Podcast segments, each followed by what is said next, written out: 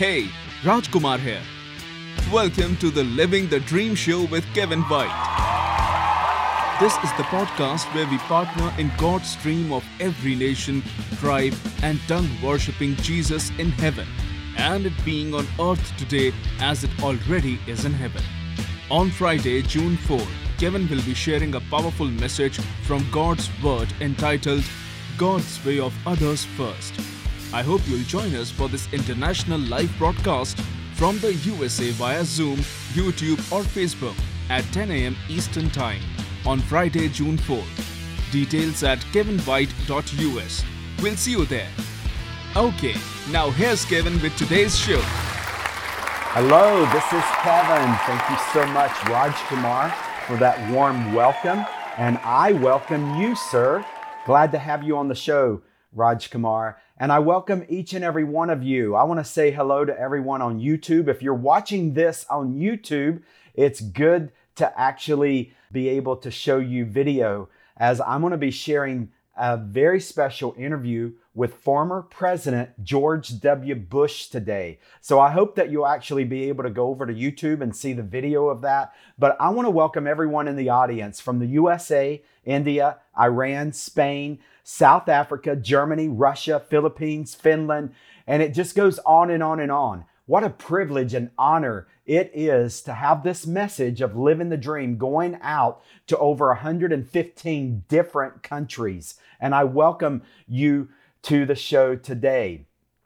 As you know, we champion the vision, the dream at, that we see in Revelation 7, verses 9 through 12 where we have the vision of every nation, tribe, and tongue worshiping Jesus in heaven.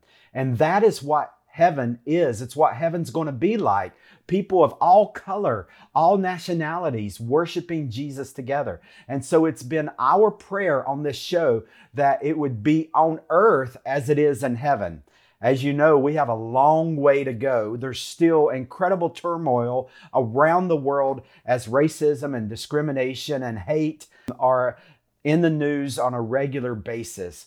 But today we have former President George W. Bush, and we want to feature him and his book. Long before he was President of the United States, he was a proponent of immigrations, and he has written a book based upon his paintings, which portray portraits of immigrants that have been very meaningful in his life. After he completed his presidency with the United States, he picked up a paintbrush for the very first time in his life. He was actually influenced by Winston Churchill, picked up the paintbrush and began drawing these portraits of these immigrants that had been very impactful in his own life. So now he's written a book.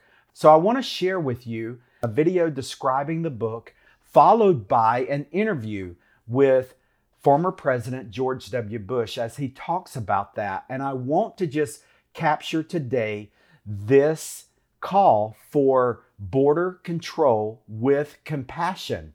This is not just a United States issue.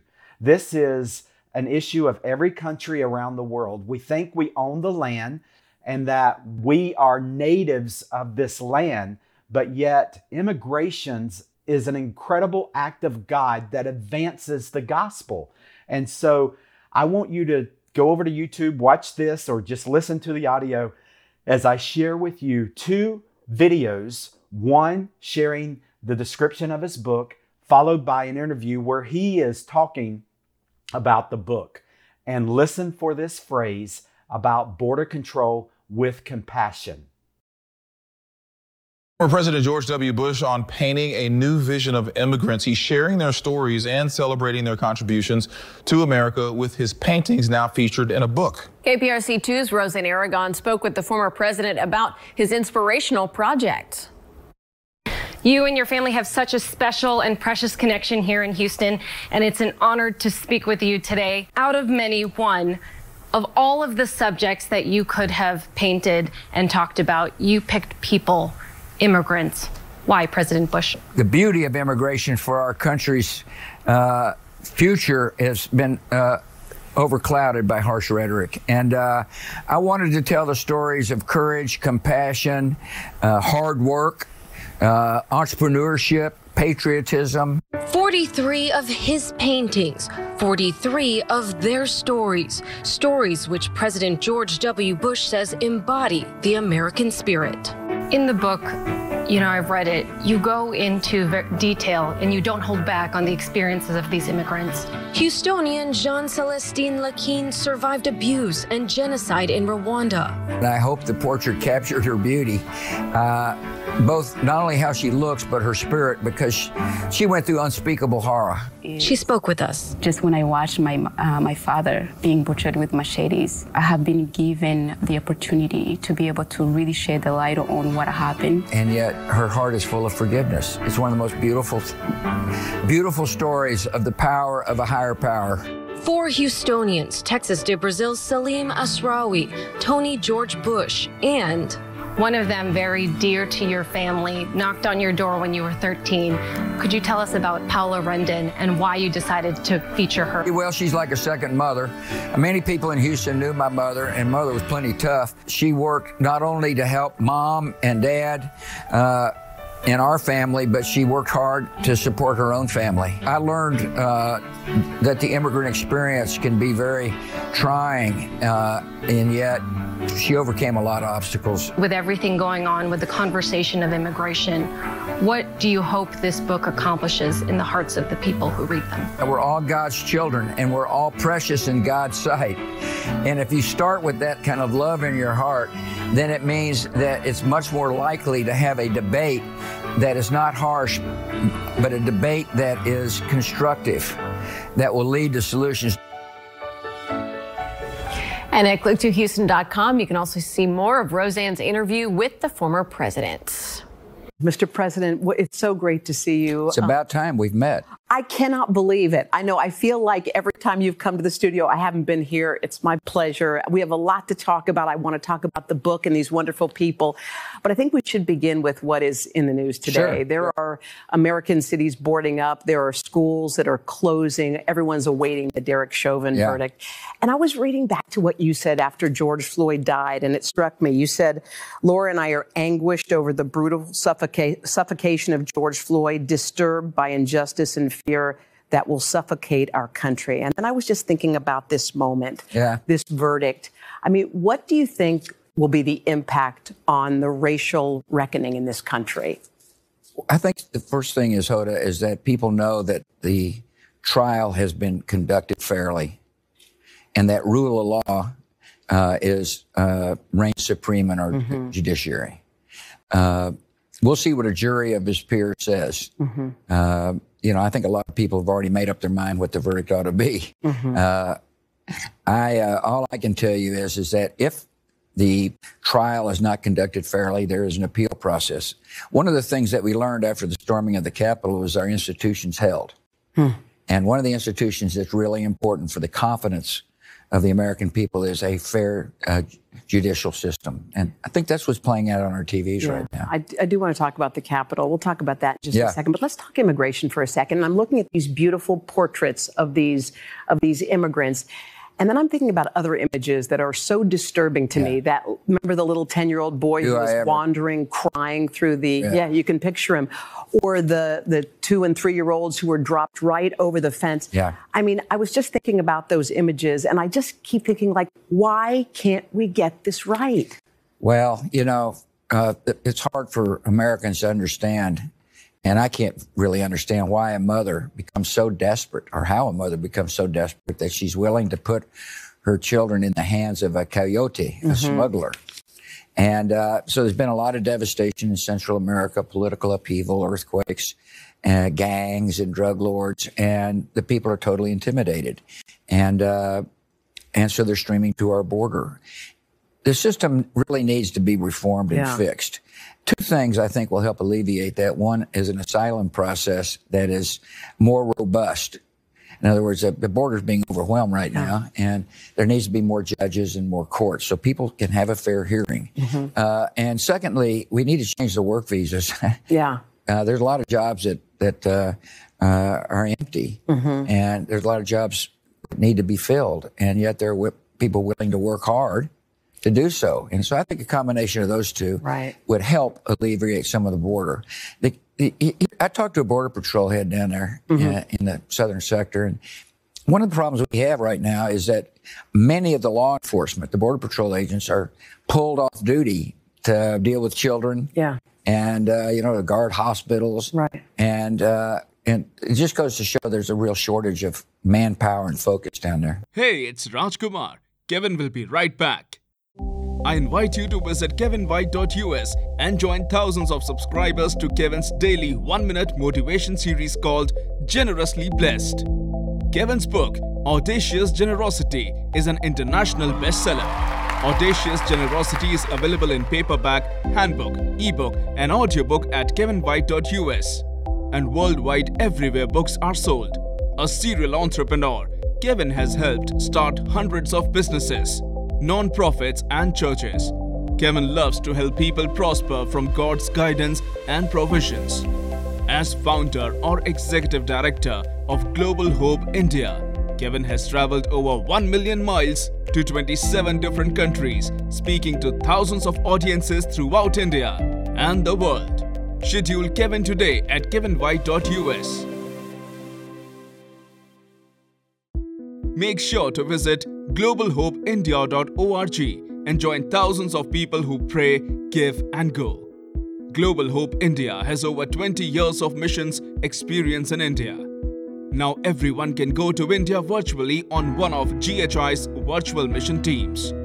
Over 1 billion people in India have never held a Bible.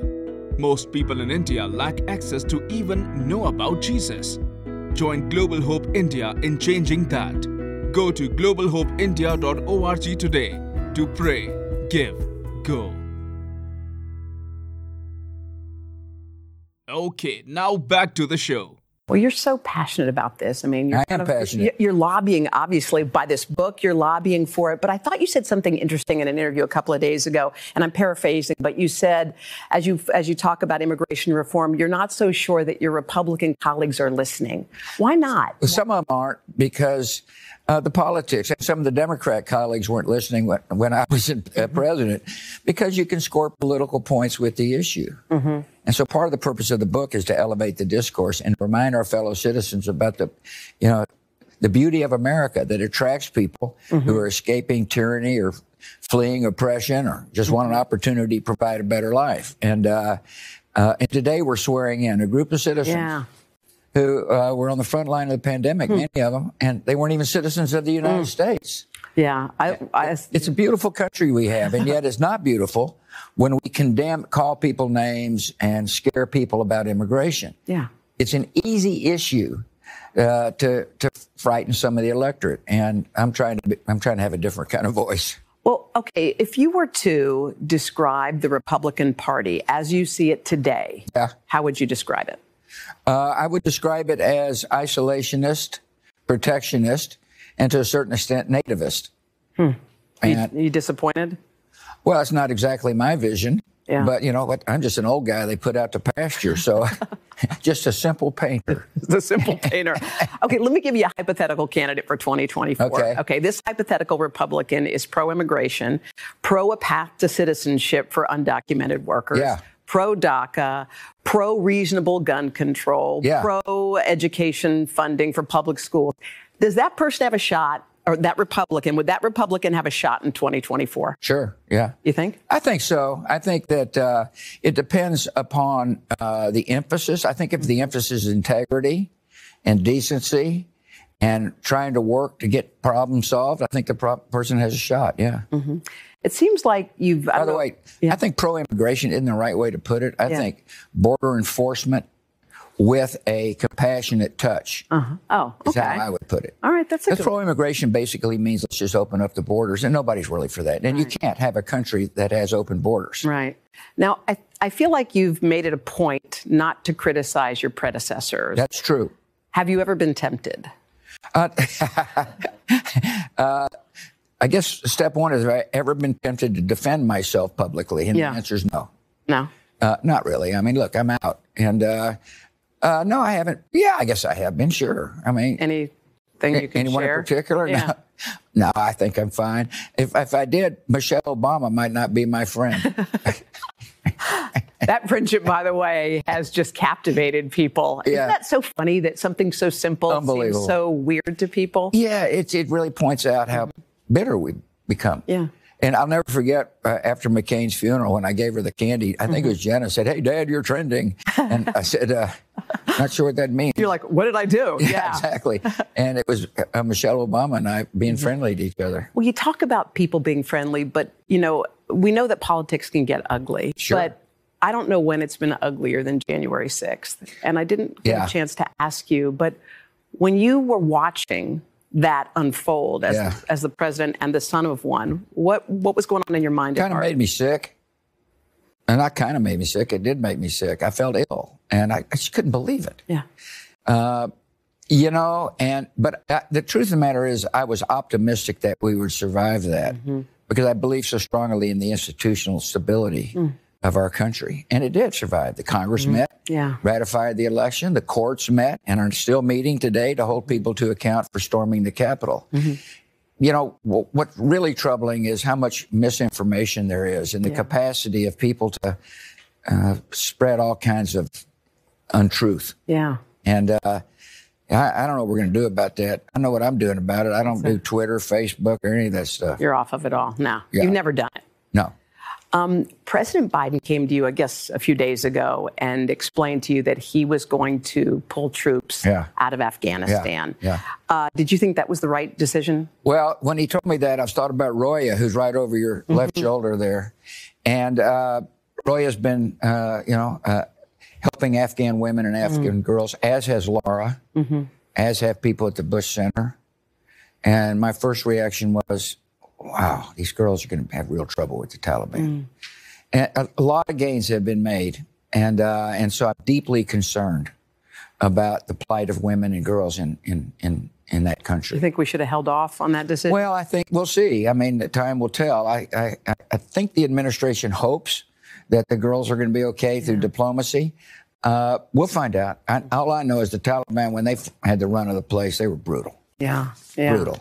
Yeah. Um, do you, can you believe it's been 20 years since we went in there? Uh, you know, uh, we went into Korea in 52. Yeah. We went into Germany in 42 Yeah. or 44. Yeah. Uh, so, yeah, no, I mean, yeah, 20 years. It's, I guess you're going to say, can you believe Yeah. you've been out of office? you were in there first Yeah. 20 years ago. Yeah, time flies. Let's. I want to talk about your paintings. I feel like you paint, two groups mainly. You paint a lot of people, but you paint veterans. I had to paint And- a lot of veterans. And you paint immigrants. Yeah. Why, why those two groups? Well, first of all, I have a kinship with uh, veterans, Yeah. and I great, got great empathy and uh, with immigrants. Uh, I, uh, you know, we were all raised, mainly Jeb Neil, Marvin Doro, since I was a little older, by a woman who came up with from Mexico with nothing, Yeah. Paula. Yeah. I loved reading her story. Oh, she's awesome. Oh. She was awesome, and she was nearly as tough as on us as mother. she was. Pretty damn tough. Wow. Yeah, yeah, she was great. Wow. But she taught us about family values because she cared deeply about her family. As a matter of fact, uh, two days ago, uh, two of her daughters came up from Houston to see the portrait. Uh, and this woman owned homes. She's a voter. She cared deeply mm. and had two families, mm. one of which was ours. And Well, I just, it, opened up my heart to. it, it is a beautiful, beautiful book. I've so enjoyed our conversation. Thank you. And so you've been watching two video clips that I wanted to share with you that just really set a heartbeat. Now, obviously, we're not a political show. We're not endorsing one political party over the other, but this is this is an unprecedented act for a former president of the United States to have such a a heart of God in really calling for all people to matter and and how we respond with compassion to people that have different skin color than us nationalities than we do it's something that Jesus set forth in the gospel it is my understanding that former president George W Bush is a believer he is a follower of Christ but regardless he is demonstrating a compassion, a love for all people that we need, that this show champions. Next week, we're going to continue with more from former President George W. Bush, and I can't wait to see you then. God bless you. Have a great week. Keep living the dream. Thank you for listening to the Living the Dream show with Kevin White. Find the complete archive of all episodes at kevinwhite.us or subscribe for free through your favorite podcast player and never miss an episode. This program copyright Kevin White International Incorporated. All rights reserved. Each week, we bring you a message of how the story ends from Revelation 7 is to 912 with every nation, tribe, and tongue worshipping Jesus in heaven. Remembering to let it be on earth as it already is in heaven, as the gift of God's presence through Jesus Christ is accessible to everyone.